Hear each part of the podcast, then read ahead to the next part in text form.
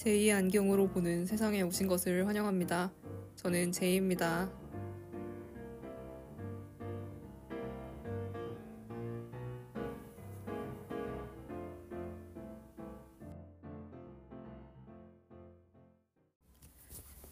안녕하세요.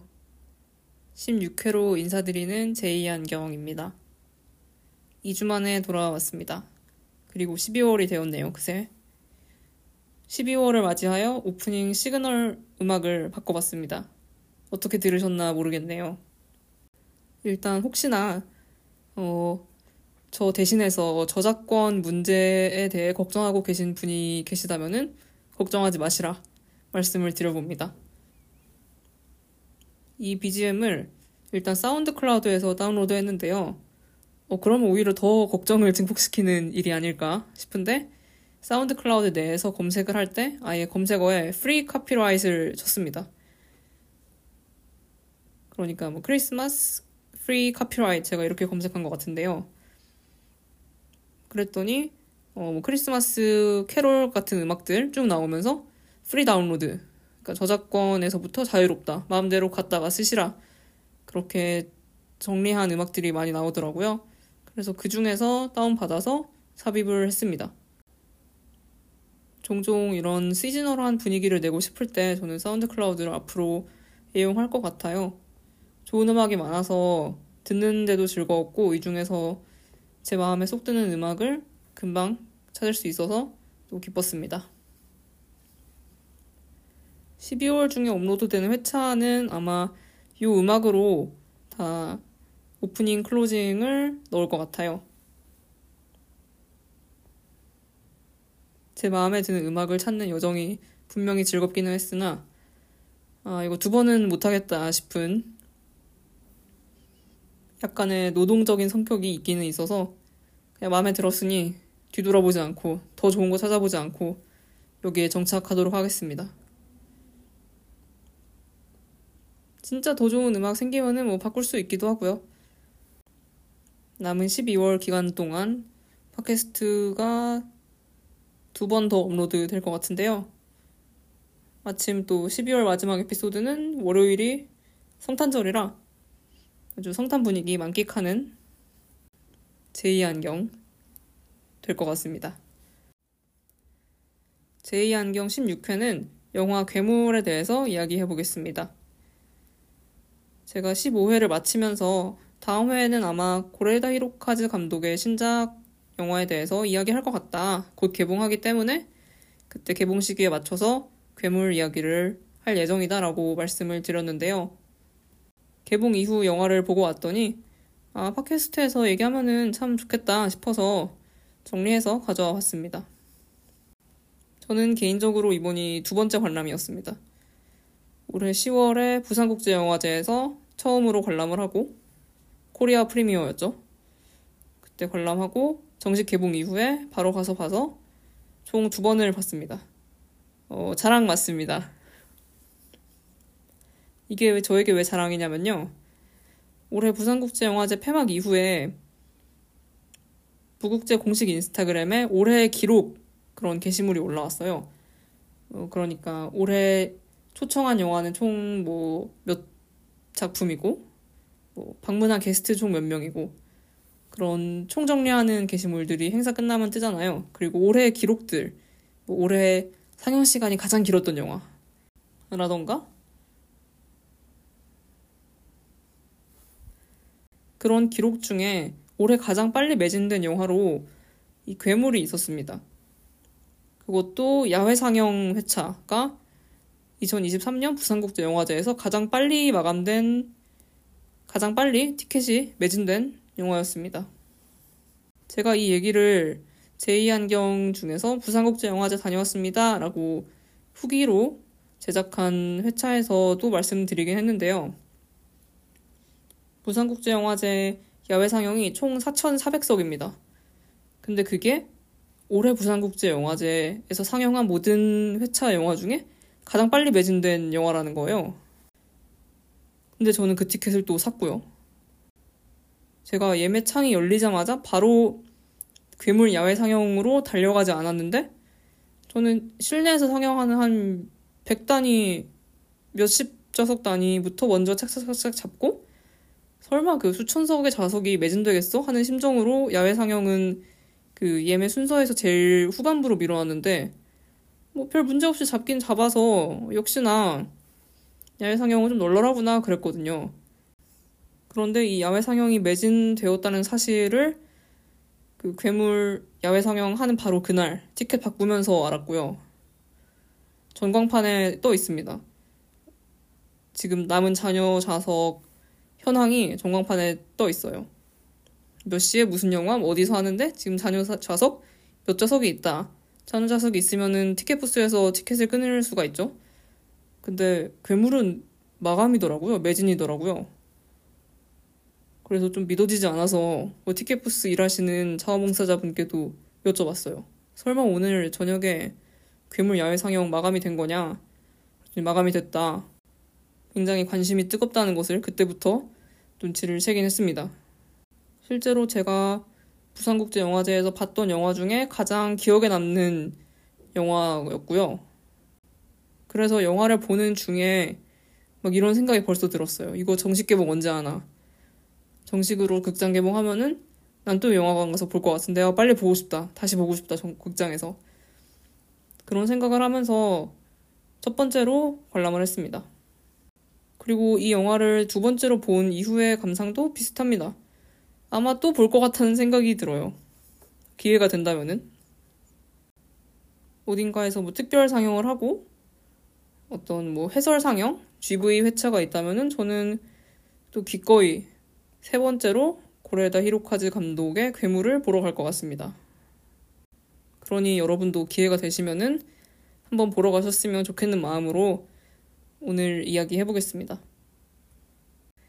본격적으로 이야기 시작하기 전에 항상 드리는 말씀이 있죠. 스포일러 알람.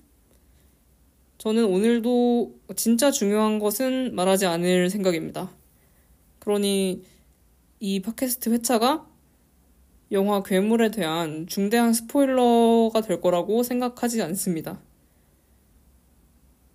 그런데 늘 그렇듯이 나는 영화 보기 전에 조금의 정보도 허락하지 않는다. 라고 생각하시는 분들은 역시 이거 너무 끝까지 말하는 거 아니야? 라고 생각하실 수 있습니다. 그러니 판단은 여러분께 맡기겠습니다. 그런데 제가 이 팟캐스트 진행자라서 하는 얘기는 아니고요. 정말 진심으로 생각하는데 영화 괴물에 대해서는 조금 알고 봐도 무방합니다. 진짜 진짜 진짜 중요한 그런 핵심 포인트랄까? 반전이랄까? 어떤 이야기의 중요한 그 한 펀치 한 방을 모른다면은 그 앞전의 내용은 좀 알아도 상관없지 않나 그렇게 생각하는데요. 왜냐하면 이 내용들을 알고 간다 한들 영화를 보면은 몹시 새로울 것이기 때문입니다. 이 영화가 올해 칸 영화제에서 각본상을 수상했죠. 엄청난 영화입니다. 최고의 각본에게 최고의 스토리에게 주는 상을 받았다는 얘긴데요. 칸 영화제 각본상의 위협을 달성할 만큼 이 영화의 플롯이 아주 정교합니다. 어, 어떤 시퀀스도 허투루 쓰인 시퀀스가 없습니다. 영화를 보는 내내 이 시점에서 이 영화가 관객에게 보여주고자 하는 것, 그리고 아직은 안 보여주고 싶은 것, 그 이 경계가 굉장히 탁월하다고 저는 느꼈어요. 그래서 이 영화의 스토리를 알고 간다 한들, 이 스토리를 전개시켜 나가는 방식이 굉장히 치밀하고 동시에 예술적이기 때문에 저는 사전 정보를 어느 정도 알고 가셔도 아니 아니 알고 가시는 편이 오히려 도움이 되지 않을까?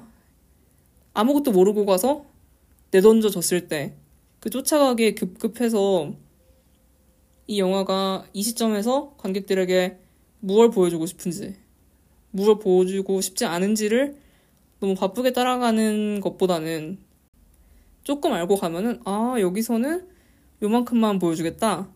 그리고 영화 보다 보면은 아 아까 영화가 안 보여준 부분을 여기서 이렇게 보여주는구나. 이걸 알 수 있기 때문에 저는 영화 보기 전 약간의 사전 지식을 갖추고 가셔도 오히려 좋다. 그렇게 생각합니다.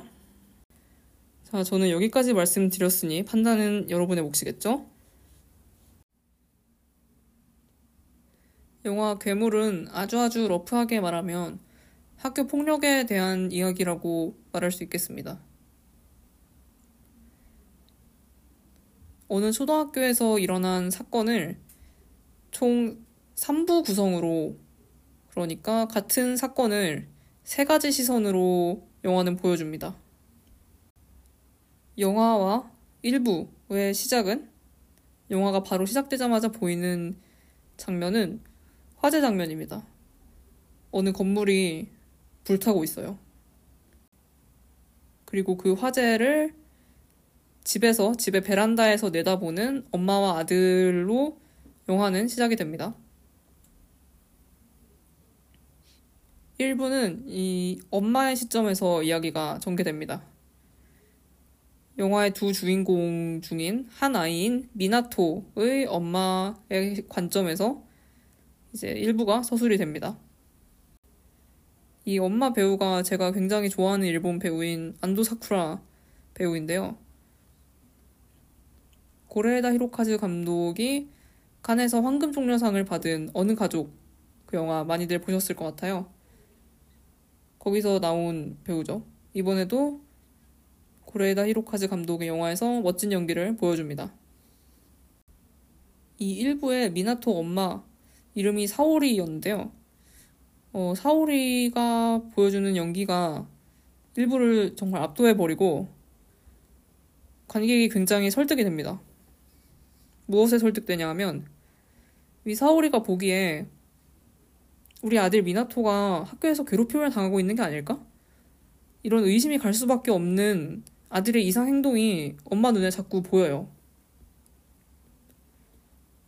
일부의 시점이 엄마의 시점이기 때문에 관객들도 동조가 됩니다. 그리고 실제로 좀, 좀 이상하기도 해요. 이 아이가 자꾸 엄마한테 뭔가 숨기고 있는 느낌도 들고, 화장실 세면대 앞에서 그 거울이 있고, 그냥 집안에서 맨발로 돌아다니는 공간에서 이 아이가 머리카락을 잘라둔, 그러니까 마룻바닥 위에 그냥 머리카락이 싹둑싹둑 잘려 있고, 거기는 신발 신고 걸어 다니는 공간이 아니니까 팔을 밟히죠. 그래서 엄마가 너 이게 뭐, 뭐야? 그렇게 물어보고요. 근데 이것에 대해 속 시원하게 답하지 않습니다. 아들이. 그리고 현관에 아들의 운동화 한 짝만 있고요. 신발은 두 짝이 한 켤레로 이루어져 있잖아요.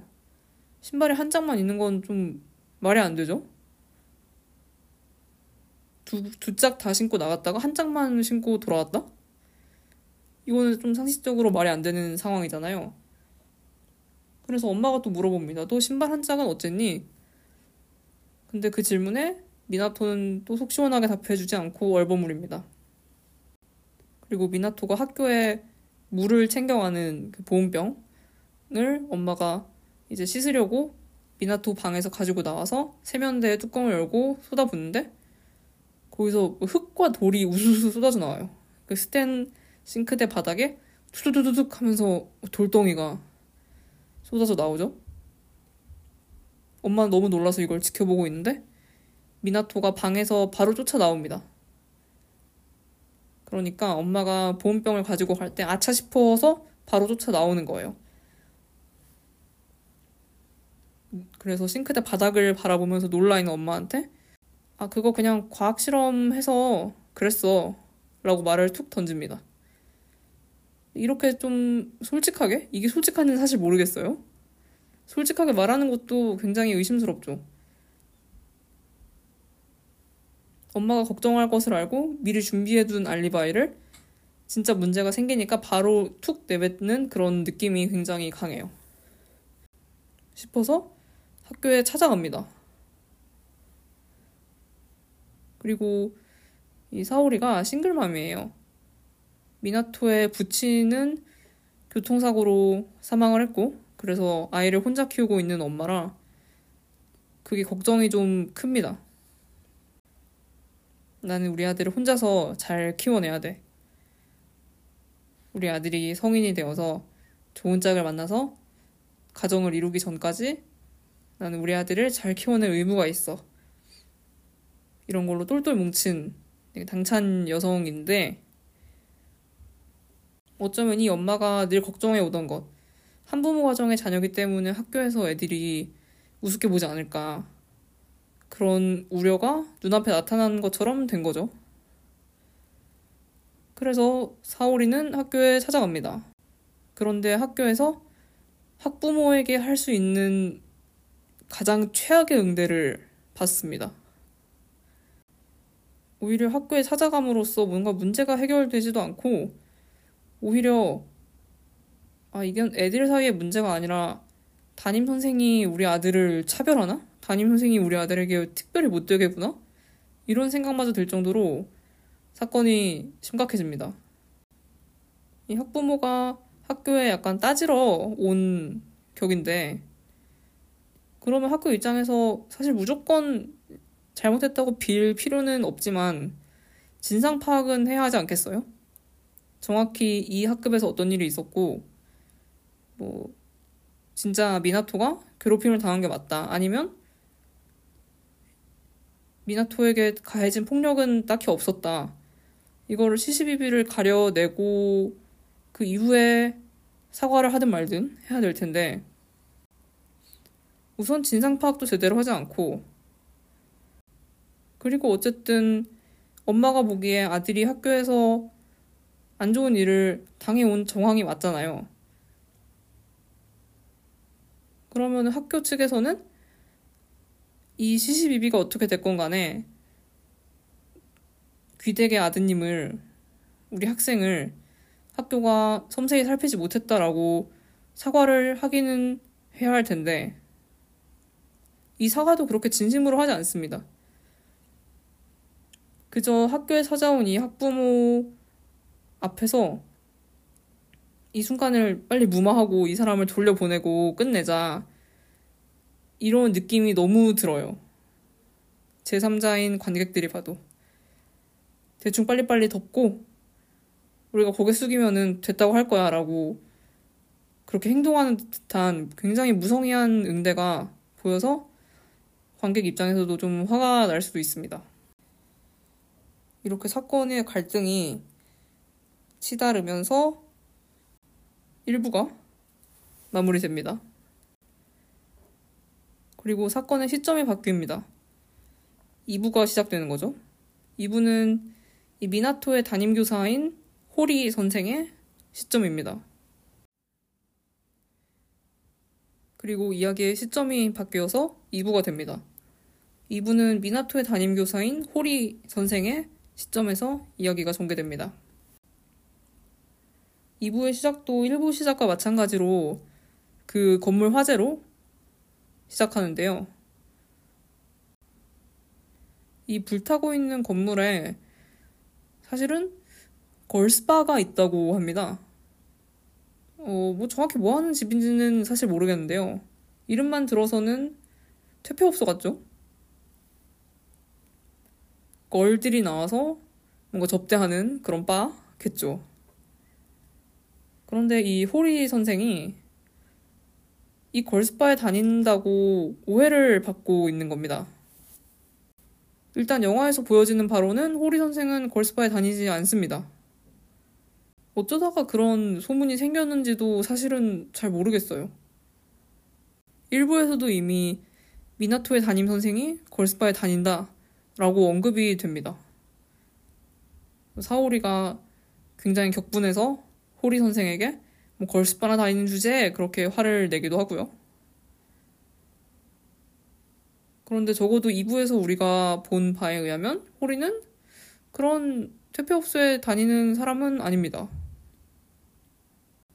그런데 어, 좀 미안한 말이긴 한데 저 역시 편견에 찌든 인간인가 싶은 게 일부에서 호리 선생을 보잖아요. 그리고 2부에서 다시 그의 시점으로 전개되는 이야기를 볼 때, 아, 이 사람 뭔가 좀 구린 것 같다. 그런 인상이 있기는 있었어요. 배우가 연기를 굉장히 잘한 거죠. 이 호리 선생을 맡은 배우분이 뭔가 도대체 속을 알 수 없는 사람의 연기를 되게 잘했다는 느낌을 받았습니다. 이 호리 선생이 약간은 변태적 취향이 있기는 있는 것이 뭐 성적으로 변태라기보다는 이 사람의 취미가 책을 읽으면서 오타를 찾아서 그 오타를 출판사에게 신고하는 것이 취미라고 합니다. 좀 깨름직하긴 하죠. 남이 잘못한 것을 기어이 찾아내서 이거를 그 만든 사람한테 야 너 이거 잘못했어 라고 알리는 것이 그게 자기는 재미있고 또 공익이라고 생각해서 하겠지만 그걸 옆에서 지켜보는 사람은 아 진짜 독하다 저렇게까지 해야 되나 그런 생각이 좀 들기는 하는 취미죠. 그리고 학교에서 하는 언행을 보면 아이들한테 그리고 동료 교사들 앞에서 좀 할 말 못 할 말을 못 가리는 스타일이긴 해요. 일단 성정 자체는 저는 착한 사람이라고 생각합니다. 근데 유머 감각이 조금 떨어져서 자기 딴에는 이게 굉장히 분위기를 좋게 밝게 환기시키고 이거 말하면 완전 깔깔 뒤집어지겠지? 싶은 그런 말인데 아이들한테는 물론이고 같은 성인인 동료 교사가 들어도 하나도 재미없는 그런 말들을 끊임없이 합니다. 이 독특한 유머 감각과 뭔가 웃을 때 좀 크리피한 느낌이 드는 그런 인상과 이것저것 합해서 이 사람이 걸스바에 드나든다는 그런 소문이 생긴 것 같습니다. 어쨌든 호리 선생도 이 동네에 사니까 걸스바가 있는 건물 근처를 다닐 일이 있긴 있었겠죠. 뭐 그 옆에 편의점을 간다든지 아니면 진짜 그 건물 다른 업장에 볼 일이 있어서 갔다든지 근데 그걸 보면서 어머 어머 어머 호리 선생 저거 저거 걸스바 다니나 보다 저 건물 왔다 갔다 하고 내 저 그럴 줄 알았다 뭐 이런 식으로 소문이 생긴 것 같아요 이렇게 가뜩이나 평판이 안 좋은 사람인데 뭐 대놓고 뭐라고 하진 않지만 사람들이 모두가 조금 조금씩 피하고 있는 사람인데 입안에 학부모가 우리 아들이 학교 폭력을 당한 것 같다라고 찾아왔으니 학교가 얼마나 긴장을 하겠습니까?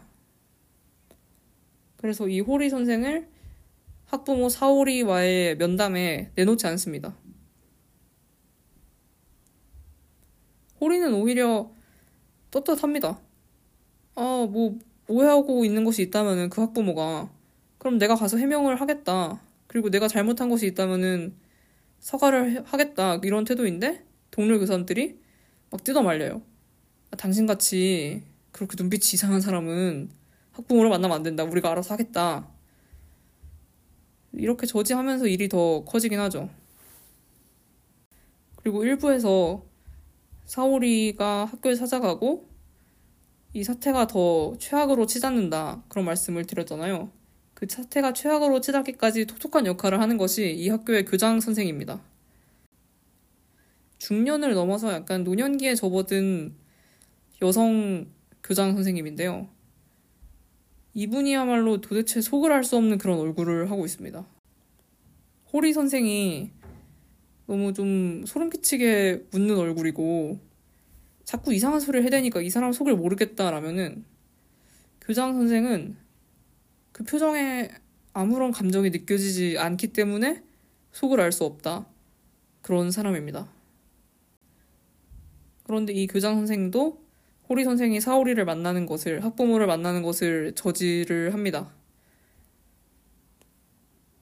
이 교장 선생도 호리를 믿지 못하는 거죠.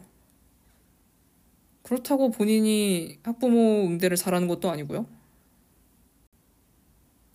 그래서 서로 간의 오해가 깊어지는데 결국 학부모 간담회 같은 자리를 마련하게 되는데 호리 선생이 거기서 공개 사과를 합니다. 자기가 잘못했다. 자기가 미나토 학생에게 폭력을 저질렀다. 그렇게 인정을 하는데 어, 이부인 호리 선생의 시점에서 이 간담회 호리 선생은 끌려갑니다. 제 발로 가지도 않고 정말 양옆에서 동료 교사들이 붙잡고 막 질질질 끌고 와요, 거의. 그런데 그때 교장 선생이 말하죠. 너가 이렇게 하는 게 학교를 위한 것이다. 그러니까 너만 희생하면 돼. 당신만 고개를 숙여주면 모든 문제는 해결이 된다. 이런 식으로 말하고 그런데 호리는 정말 억울하거든요. 호리 선생이 조금 실없는 말을 많이 하기도 하고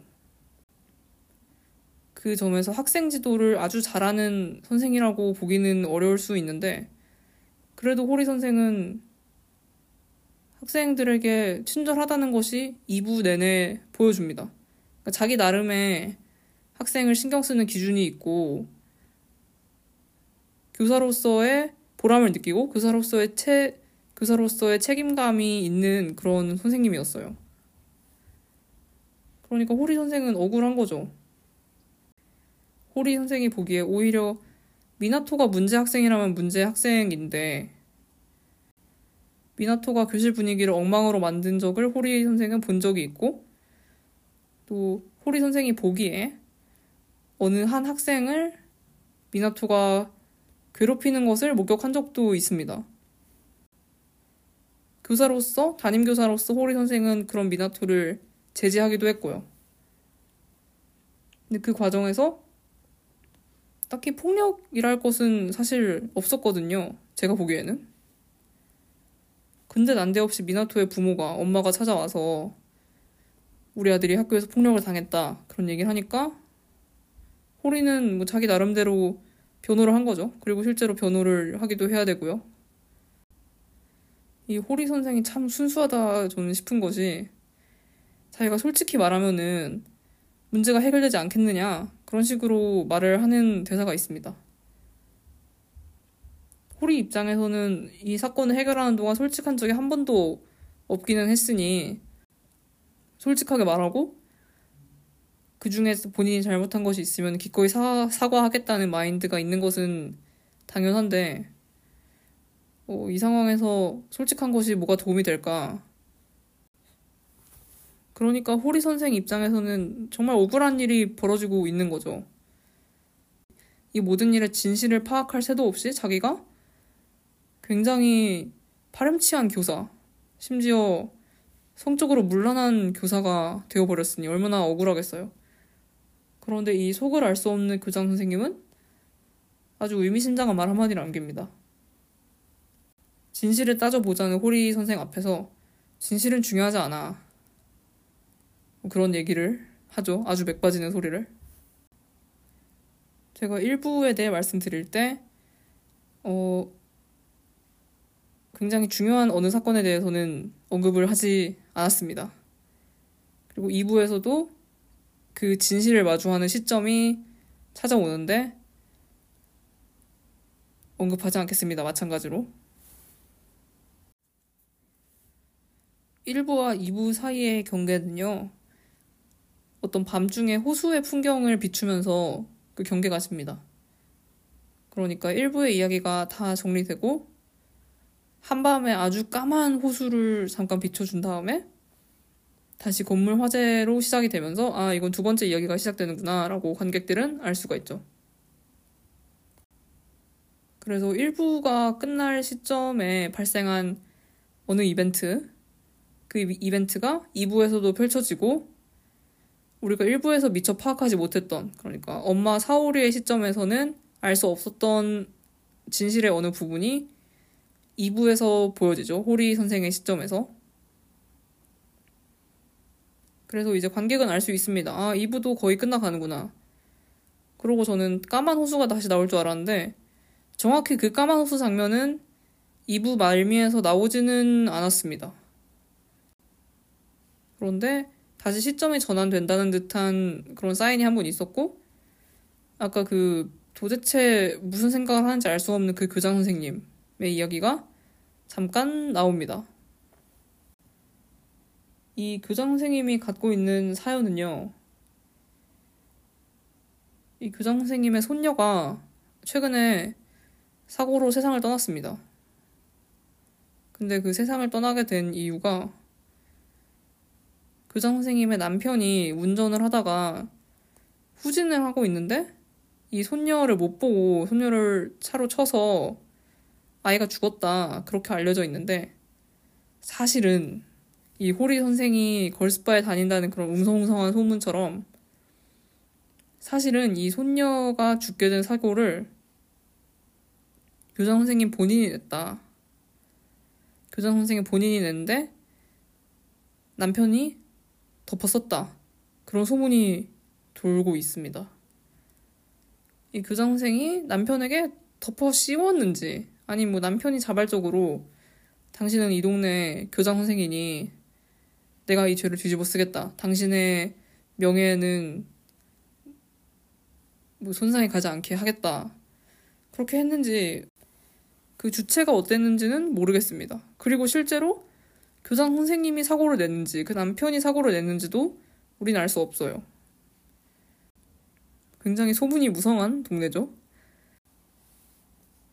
그런데 아까 호리 선생의 이야기를 2부에서 다루면서 호리 선생이 어떤 이야기를 들었건 간에 이 사람은 어쨌든 본인의 최선을 다해서 교직 생활을 이어나가고 있고 학생에 대한 애정도 있는 사람이고 걸스바는 안 다닌다.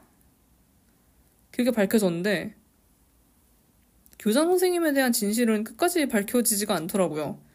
이 2부와 3부 사이에 잠깐 교장 선생님이 1인칭인 이야기를 좀 보여주고 아, 더 나올라나? 이 교장 선생님의 시점으로 전개되는 게 3부인가? 그렇게 생각이 드는 찰나에 다시 새까만 밤의 호수가 나옵니다. 그러니까 3부의 주인공은 교장 선생님이 아니었던 거죠. 그래서 2부에서 교장 선생님이 했던 그 한마디. 진실은 중요하지 않아. 실제로 어떤 일이 일어나는지는 전혀 중요하지 않아. 이 한마디가 굉장히 의미심장하게 다가왔습니다. 교장 선생님의 1인칭인 그, 잘, 그 잠깐의 이야기를 보면서. 그리고 곧 이어서 3부가 시작이 되는데요. 이 3부는 이 모든 사건의 당사자라고 할 수 있는 두 아이의 이야기입니다. 영화 포스터에 나오는 두 어린 소년이 3부의 주인공이라 할 수 있는데요. 한 명은 지금 계속 언급되고 있는 미나토. 1부에 엄마가 학교에 찾아왔던 그 아이, 미나토고요. 다른 한 아이는 요리라는 아이입니다. 요리는 3부에서 처음 등장하지는 않아요. 아마 1부에서 나왔나, 1부에서, 어, 1부에서 나왔네, 나왔네. 1부에서도 잠깐 나오고, 2부에서 이제 호리 선생의 이야기를 보면서 학교가 배경이 좀 많아지니까, 요리가 2부에서부터 본격적으로 나오기는 합니다. 근데 포스터에서 한 자리를 차지한 주연 배우 치고는 여태까지 분량이 좀 적었죠. 3부에서 이제 이야기가 점점 깊어져 가는데 3부도 마찬가지로 화제로 시작합니다. 다시 그 시점으로 돌아가서 이번에는 미나토와 요리가 정말 학교에서 어떤 일을 겪었는지. 미나토가 학교에서 괴롭힘을 당하게 맞는가? 또는 미나토가 요리를 학교에서 괴롭힌 것이 맞는가? 이 둘의 관계는 무엇인가? 이 모든 이야기가 3부에서 펼쳐집니다. 3부까지 말하면은 정말 이 영화에 대한 모든 이야기를 다 해버리는 것이기 때문에 3부에 대해서는 제가 말을 아끼겠습니다.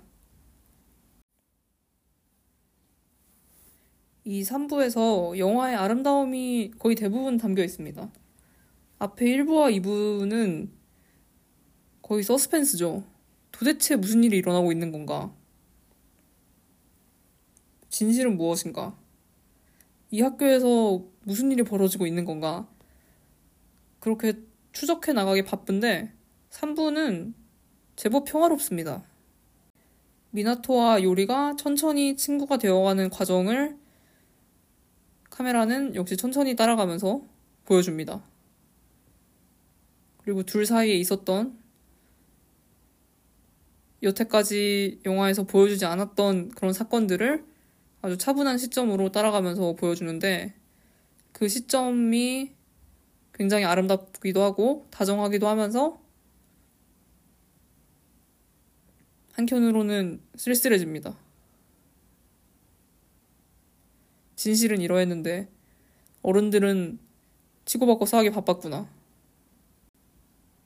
진실은 이럴 거라고 어른들은 감히 상상하지 못했던 그런 일들이 미나토와 요리 사이에서는 벌어지고 있었던 것이죠.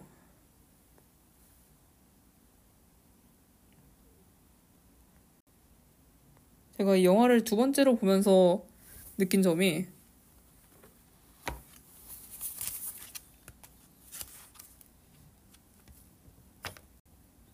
낭비되는 컷이 단 하나도 없는 그런 영화라는 생각이 들었습니다. 이 영화의 촬영 기법을 제가 한번 생각해 봤는데, 관객이 보기에는 편집이 1부, 처음 화재 사건부터 마무리까지, 2부, 다시 화재 사건부터 마무리까지, 3부, 다시 화재 사건으로 시작해서 마무리까지 이어지잖아요. 그런데 촬영은 이 순서대로 진행되지 않았겠죠. 예를 들자면 이런 상황이 있습니다. 어느 날의 등교 시간인데요. 그러니까 아침에 학생들도 학교에 오고 있고 선생님들도 출근하고 있는 그런 상황입니다. 이 학교 정문이 약간 오르막에 위치해 있어요. 그래서 모두들 이제 오르막길을 올라서 가고 있는데 아이들도 학교 가면서 서로를 보고 인사하죠. 뭐 안녕 안녕 인사하고 선생님들도 이 중에는 호리 선생이 있습니다. 학교 가는 길에 어 누구야 안녕 선생님 안녕하세요 그렇게 인사를 하는 장면이 있어요. 2부 중에 그러니까 호리 선생의 시점 중에서 이렇게 오르막길로 등교하던 중에 요리 학생이 바닥에 철퍼덕 앉아서 신발을 다시 고쳐 신고 있는 그런 장면이 있어요. 그래서 호리 선생이 요리를 보고 어 요리 무슨 일이야? 그렇게 물어보는데 아 호리 선생님 제가 뭐 넘어졌어요. 그래서 신발이 벗겨져서 다시 신고 있어요. 그렇게 이야기를 합니다. 요리가 다시 신발을 신고 있는 동안 저 멀리 떨어져 있는 요리의 보조 가방을 호리 선생님이 주워와서 요리에게 건네주고 이렇게 세워서 같이 정문으로 들어가는 그런 장면이 있습니다. 호리 선생이 학생에게 애정이 있다는 것을 보여주는 한 시퀀스죠. 그리고 3부에서 다시 이 장면이 나옵니다. 사실은 요리가 혼자 넘어진 게 아니고 어떤 학생들이 동급생들이 괴롭혀서 얘를 밀치고 간 거예요. 그래서 우당탕탕 넘어져서 다시 신발을 주섬주섬 신고 있는 그런 장면입니다. 근데 요리는 이런 일이 너무나 익숙하다는 듯이 아무렇지 않게 아이 또 넘어졌네 하고 신발을 신고 있는 그런 장면이고 그런 요리를 보고 근데 아주 절묘한 차이로 호리 선생은 다른 친구들이 얘를 넘어뜨린 거를 못 보죠. 호리 선생님은 그저 요리가 신발을 혼자 신고 있는 것만 보고 있어서 이제 헐레벌떡 달려와가지고 무슨 일이니? 그렇게 물어보는 장면이 있습니다. 이런 식으로 사건의 진실이 밝혀지는 건데요. 이 두 장면을 촬영은 한 번은 했을 거 아니에요. 뭐 몇 번 커트를 나눠서 찍고 각자 1부, 2부, 3부에서 필요한 컷을 편집해서 넣었을 수도 있겠는데 촬영 자체는 한 방에 이루어졌을 거란 말이죠. 2부에서 필요한 장면 이렇게 따내고 3부에서 필요한 장면은 요 앞에서부터 편집해서 넣고 이거를 생각해 보니까 정말 이 영화는 경제적으로 그리고 이 경제성을 달성하기 위해서 아주 치밀하고 계획적으로 만들어졌구나. 그런 생각이 들었습니다. 촬영 편집 기술이 뛰어난 것도 물론이겠지만, 이 각본이 스토리를 굉장히 촘촘하게 썼고, 소위 말하는 떡밥 회수. 1부에서 흘려놓은 것을 2부에서 줍고, 2부에서도 좀 흘려놓은 것을 3부에서 아주 말끔하게 사건의 두 당사자인 미나토와 요리의 시점에서 이야기를 전개하면서 거의 모든 의문이 해소됩니다. 이 각본이 탄탄히 짜여지지 않았다라면은 아무리 촬영 기술이 현란하고 편집 기술이 현란하고 현장에서 감독의 진두지휘가 잘 이루어졌다고 해도 이만큼 명쾌하게 퍼즐이 딱딱 맞는 영화는 만들기 불가능했을 텐데 3부쯤을 보면서 이야 이래서 칸에서 각본상을 받았구나 그렇게 납득을 할 수가 있었습니다. 그리고 2부만 넘어가도 호리 선생에 대한 억울한 그 오해들을 만들어낸 사람들이 괴물인가?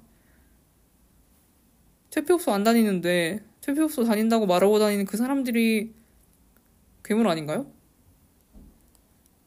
진실은 알지도 모르고 별로 알고 싶지도 않은 채로 그냥 저 사람 생긴 게 좀 그래. 태도가 좀 그래. 라는 걸로 걸스바에 다닌다고 말하고 다니는 그 사람들이 괴물 아닌가. 교장 선생님은 완전 괴물이죠. 2부에서는. 그런데 이렇게 따지면서 보다가 어느 순간에 괴물을 괴물이 누구인지 찾는 게 중요한가? 저는 그런 생각이 들었습니다. 그리고 누구나 괴물이 될 수 있죠. 이 영화에서 명백히 보여주는 것처럼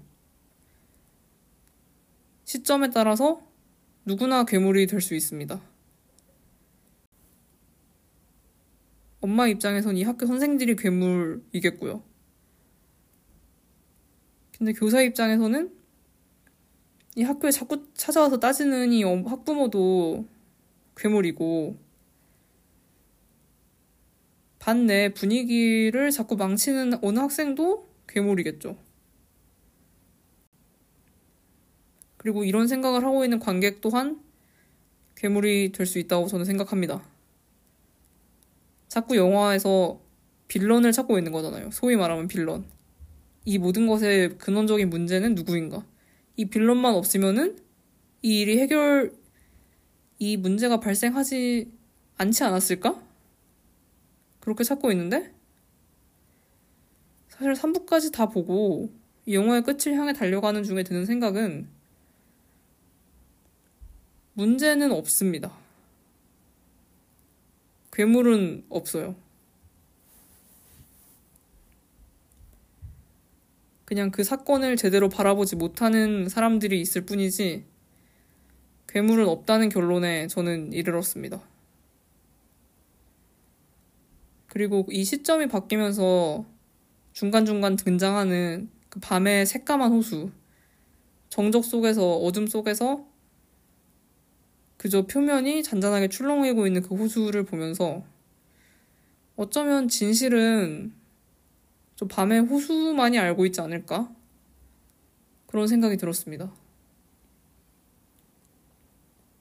호수는 모든 것을 지켜봐 왔겠죠. 그 학교도 호수 근처에 있거든요. 그 학교에서 일어나는 모든 일들을 이 호수는 봐왔을 거고, 그러니까 시점의 차이 없이 쭉 봐온 것은 호수밖에 없고 그런데 그 호수는 말이 없죠. 진실을 알려주지 않죠. 사람들이 진실을 알려고는 할까 싶기도 하고요. 그래서 이야기의 시점이 바뀌면서 중간중간 이 새까만 밤의 호수가 들어가는 것을 보며 아, 인간은 절대로 진실을 알 수 없구나. 진실을 알고 있는 것은 오직 이 호수뿐이고 호수는 진실을 말해주지 않겠다. 그런 생각이 전 좀 들었습니다. 영화 내에서 아주 직접적으로 괴물이 누구야? 라는 대사가 종종 나오거든요. 이 3부에 가기 전까지 이 말이 학교 내에서 학생들이 누군가를 따돌리려는 그런데 사용되기도 해요. 교실 내에서 왕따를 당하는 어느 아이 앞에서 괴물은 누구야? 괴물은 누구야? 누가 괴물이지? 뭐 이런 말로 좀 쪼아 들어가는 거죠. 이 아이를 초조하게 만드는 그런 걸로 사용되기도 하는데 어 3부 중에 이 말이 사실은 아무것도 아니었음을 알려주는 어느 장면이 있습니다. 괴물은 누구야? 이 말이 어떠한 힘도 가지고 있지 않았다는 것을 밝혀주는 그런 씬이 있어서 그때 약간 허무해지면서도 나도 똑같이 편견에 찌들어 있는 괴물 중에 하나였구나. 이 손으로 따옴 표지를 하면서 말하고 싶네요. 나도 그 괴물에 지나지 않는구나. 그런 생각이 들게 하는 영화였습니다. 그리고 이 영화에서 빼놓을 수 없는 점이 사카모토 류이치가 음악을 맡았다는 점인데요. 어, 이 영화가 개봉되기 전에 칸에서도 공개되기 전에 사카모토 류이치는 세상을 떠났죠. 그래서 괴물이 그의 유작이 되었습니다. 이 괴물의 제작 과정이 진행 중일 당시에도 이미 사카모토 류이치는 건강이 좀 안 좋았던 것으로 저는 알고 있습니다. 그래서 그랬는지 몰라도 어, 작품 수가 애초에 많지 않고요. 그 음원 사이트에서 괴물을 검색했을 때 나오는 음반에 삽입된 곡 수가 많지가 않고 심지어 그 중에 영화 괴물만을 위해서 작곡된 음악은 두 곡 남짓입니다. 나머지 음악들은 이전에 음반에서 발표되었던 류이치 사카모토의 곡을 가져와서 사용했습니다. 그거를 류이치 사카모토가 허용했다고 하더라고요. 내가 이전에 발표한 음악들 중에 사용하시라. 그걸 허락한다라고 말을 해서 기발표곡들도 영화에 쓰였습니다. 그래서 아직 영화를 보지 않으셨다면 또는 영화를 보고 오셔서도 각자 사용하시는 음악 사이트에서 뭐 괴물 또는 몬스터 검색해서 나오는 음반들 한번 쭉 들어보시면 참 좋을 것 같습니다. 특히 아직 영화를 보러 가시기 전이라면은 아쿠아 이 곡 한번 꼭 듣고 가시기를 저는 추천드립니다. 일단 음악 자체가 좋아서 몇 번 다시 듣게 되실 건데요. 그렇게 음악에 익숙해진 상태로 영화관에 가서 이 아쿠아가 나오는 것을 딱 느낀다면은 굉장히 색다른 영화적인 체험이 될 거라고 저는 생각합니다. 영화 보는 중에 어, 이 노래 아쿠아네. 내가 들었던 노래네. 라고 포착하지 못했더라도 사카모토 류이치의 음악 중에 어떤 분위기의 음악이 이 영화에 쓰였고 영화를 보면서 아, 이 시점에서 이렇게 음악이 나오는구나 라고 직접 체감하고 오셨으면 참 좋겠어요. 단순히 어느 위대한 음악가의 마지막 영화 참여다. 이런 이슈에 이슈 한 줄로 정리될 그런 음악이 저는 아니라고 느꼈기 때문에 아름다운 음악들 그리고 그 음악이 이 영화의 어느 시점에서 어떻게 쓰였는지 그걸 면밀히 느끼고 오셨으면 참 좋겠습니다. 그리고 CGV에서 고레다 히로카즈 감독 특별전이라고 이전에 개봉했던 영화들을 다시 상영할 계획인가 봐요. 이벤트 페이지에서 좀 본 것 같은데 아직 예매는 오픈하지 않은 것 같습니다. 어, 저는 이번 기회에 제가 아직 보지 못한 고레다 히로카즈 감독의 영화들을 다시 영화관에서 볼까 그렇게 생각을 하고 있어요. 혹시 관심 있으신 분들은 CGV 홈페이지에서 요 사항들 확인하셔서 네, 좋은 관람 되셨으면 좋겠습니다. 이 멋진 영화를 부족한 제가 잘 다뤘는지 아, 잘 모르겠습니다.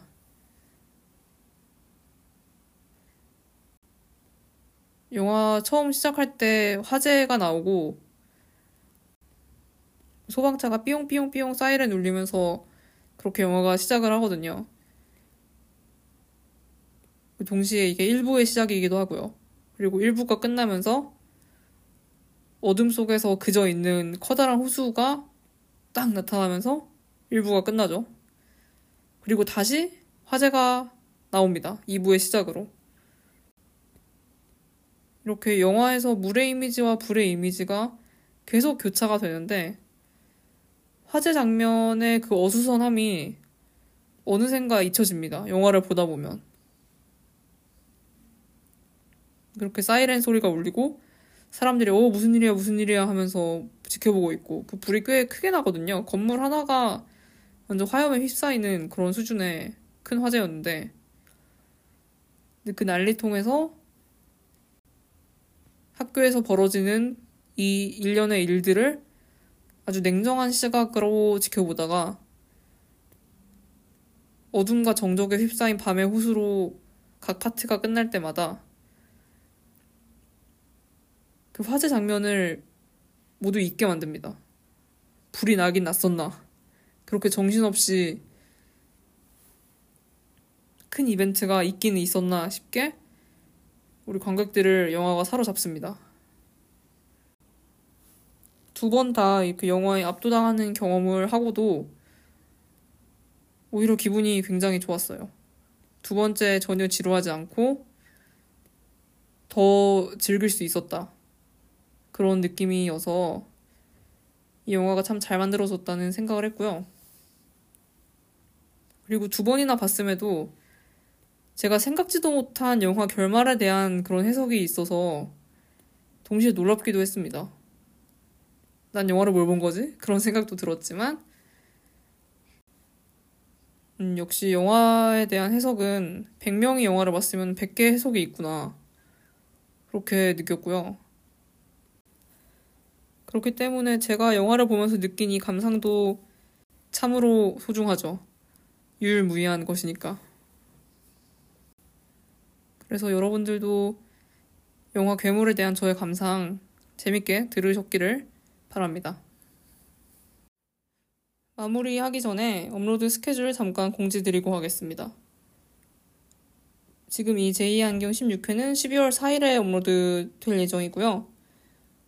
어, 격주 업로드니까 그 다음 회차는 17회는 12월 18일에 올라올 예정이지만 제가 12월 18일 그때는 업로드가 좀 어려울 것 같아서 제2 안경 17회는 12월 11일에 그러니까 일주일 후에 업로드 하도록 하겠습니다. 그리고 18회는 그로부터 2주 후인 12월 25일 크리스마스 당일에 올라올 예정입니다. 어, 17회에서는 무슨 얘기 할지 사실 아직 그렇게 생각을 안 해봤는데요. 음, 겨울에 보기 좋은 영화? 뭐, 꼭 영화가 아니더라도 겨울에 즐기기 좋은 컨텐츠 그런 얘기해도 재밌을 것 같습니다. 그리고 18회에는 연말 결산을 해볼 예정인데 어떤 포맷으로 연말 결산할지도 아직 깊게 생각을 해보지 않아서 네, 좀 더 생각해보고 재밌는 구성과 내용으로 찾아와 보도록 하겠습니다. 오늘도 들어주셔서 감사합니다. 저는 다음 주에 또 다른 저의 안경을 들고 찾아오겠습니다. 감사합니다.